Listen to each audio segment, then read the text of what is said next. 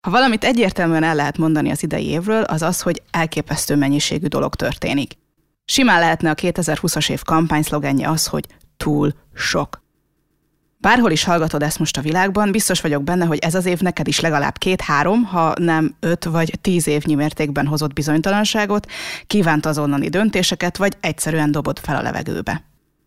Ezzel a hullámvasúttal megküzdeni már önmagában elég lenne.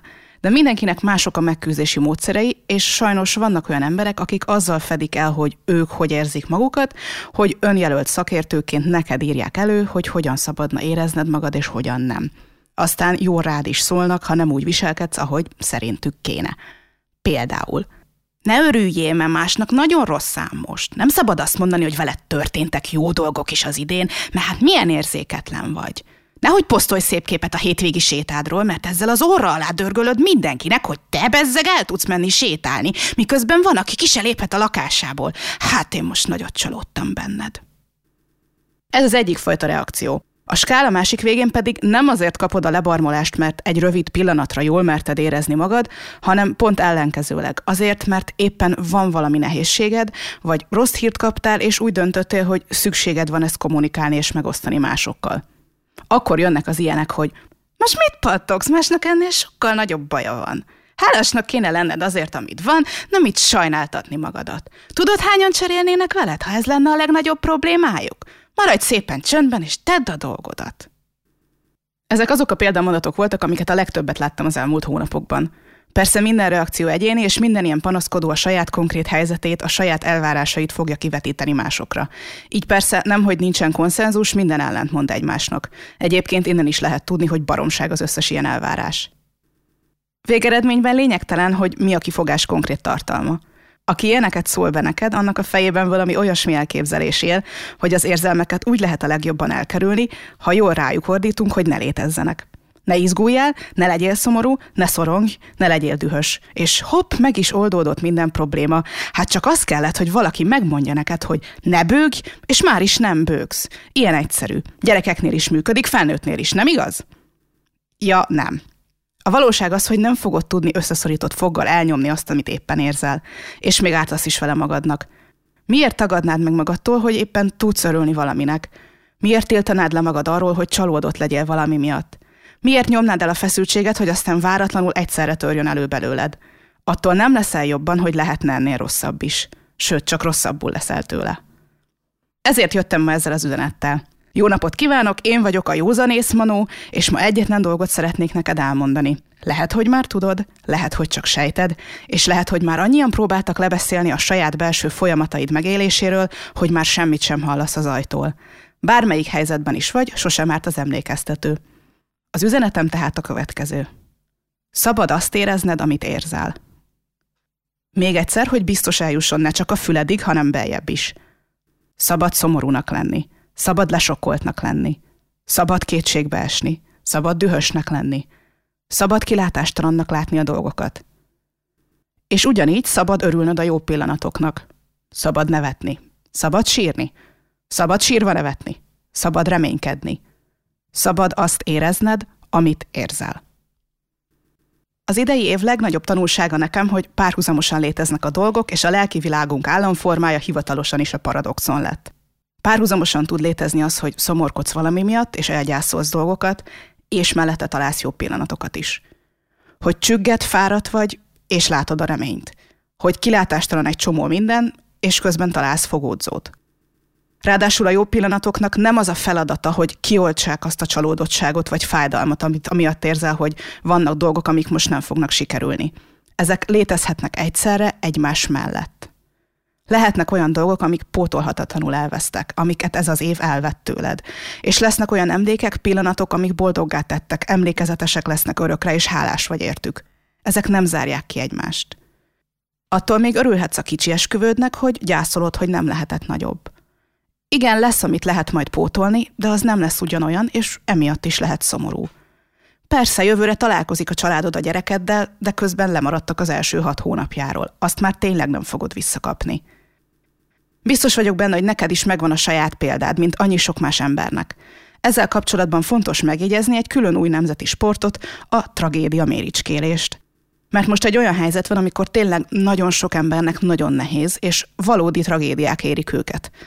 De attól még elég empátiamentes és őszintén szólva lelketlen azt mondani, hogy ha téged nem ért konkrét, hagyományos értelemben vett tragédia, akkor aztán csönd legyen, semmiért nem lehet szomorú, vagy csalódott, vagy mérges, vagy beborult. Igenis bőghetsz olyan dolgon, ami triviálisnak tűnhet mások tragédiájával szemben. Nem kell szégyelned magad, és nem kell mentegetőznöd emiatt. Lehet stresszes, kimerült, leterhelt, akkor is, ha látszólag nincsen nagy baj. Ezt most idézőjelben mondtam, mert hiszen mindenkinek az a nehéz, amivel éppen küzd. Teljesen normális, ha megvisel az, hogy hirtelen rátszakadt egy csomó minden, ha pusztán a bizonytalanságtól stresszesebb, feszültebb vagy, ha szorongással tölt el az, hogy nincs mindenre ráhatásod.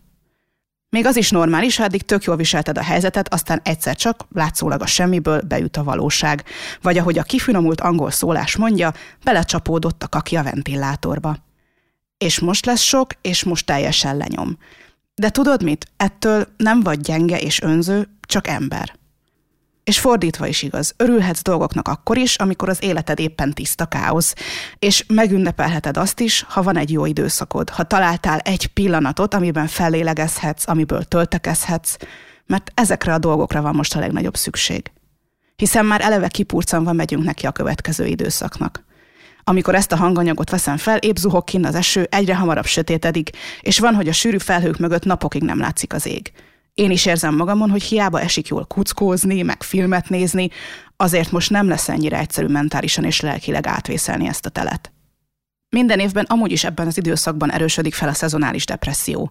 Idén még jön mellé az, hogy már az őszre mindenkinek elfogytak az energiatartalékai, hogy a legtöbb ember szorong, és könnyebben megy fel az adrenalin. Mindezt azért mondtam el, hogy a fizikai és mentális egészséged érdekében bátorítsanak rá, hogy engedd meg magadnak, amit érzel sokkot, szomorúságot, apátiát, dühöt, kétségbeesést, kiábrándultságot, örömöt, reményt. A negatívakkal gyakran baromi nehéz szembesülni, és néha a pozitívakat sem könnyű elfogadni. De megéri, mert az az azonnali hatása van, hogy megérkezel tőle a valóságba. Ugyanúgy, ahogyha van előtted az úton egy póniló, és elfogadod az előtted álló póniló létezését, akkor nem borulsz át rajta, amikor megpróbálsz arra menni. Fontos, hogy bármilyen érzést is találsz magadban, legyél empatikus magaddal. Nehéz időszakban egy csomóan azt találták, hogy az erőltetés és az önöstorozás segít majd kilábalni a helyzetből, miközben ez ugyanúgy káros, mint a nyugodjál le, attól megnyugszol lemúr. Az öngondoskodásnak nem csak az a része, hogy felrakod a hajpakolást, meg csinálsz magadnak reggelit, hanem hogy nem beszéled le magad a saját érzelmeidről azzal, hogy neked ilyet nem szabad, meg jobban kéne tudnod viselned a helyzetet, meg különben is miért nem oldottál meg már minden csettintésre. A másik oldalon pedig ne felejts el empatikusnak lenni másokkal.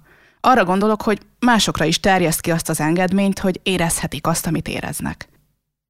Ez azért fontos, mert mindenki másképp küzd meg, és más kapaszkodói vannak. Ami másnak veszteség, lehet, hogy neked triviális, és ami másnak nem értékes, lehet, hogy neked meg az a mencsvárad. Ha mindannyian megengedjük magunknak és másoknak is azt, hogy azt érezzék, amit éreznek, és abba kapaszkodjanak, amibe éppen tudnak, akkor nem születhetnek meg azok a fajta kommentek és beszólások, amik abból indulnak ki, hogy ha én ezt most jól viselem, akkor biztos mindenki más is, meg hogy ha más rosszul van, akkor ne legyen, mert lehetne nagyobb baja is. Ezekben a megjegyzésekben ugyanis pont az hiányzik, hogy tekintettel legyenek a másik emberre. És hogy kommunikáld-e bárki másnak, hogy neked most ebben a helyzetben milyen érzelmeid vannak, és mibe tudsz kapaszkodni? Ez száz százalékban a te döntésed. Ha szeretnéd, akkor posztolj róla nyugodtan. Tedd ki, írd oda, hogy milyen jó volt a napsütés. Írd nyugodtan mellé, hogy volt, amikor azt hitted, hogy nem süt a nap, de milyen jó, hogy most igen, és örülsz neki. Ha viszont azon aggódsz, hogy mit fognak szólni hozzá mások, akkor meg tartsd meg magadnak nyugodtan. Az, hogy téged mi tölt fel, vagy neked mi ad reményt, vagy egyáltalán, hogy mi áll éppen a fejedben, az nyugodtan lehet a magánügyed, és senkinek nem kell tudnia róla. Köszönöm, hogy meghallgattad ezt az epizódot. Remélem, hogy segíteni fog az öngondoskodásban és ezeknek a nehéz időknek az átvészelésében. Ha szeretnél még ebben a témában olvasni, akkor ajánlom a blogról a Miért ne kürtöld világá a céljaidat és bajaidat, a Hiszti-e, ha nem érem be ennyivel és többre vágyom, és a Hogyan élvezem az életem, ha minden pocsék című cikkeimet, illetve a Hogyan enged meg, hogy jól érezd magad lecsó epizódot. Ezeket mind belinkelem az epizódhoz tartozó blogbejegyzésbe a lecsópodcast.hu oldalon. Köszönöm, hogy itt vagy. Vigyázz magadra! Ez volt a Lecsó Podcast 15. epizódja. Szöveg Farkas Lívia. Hangmérnök Tobai Ádám. Vágó Vermes Eszter. Főcímzene Nyeső Mari. Még több epizód és hasznos önismereti anyag a lecsópodcast.hu oldalon.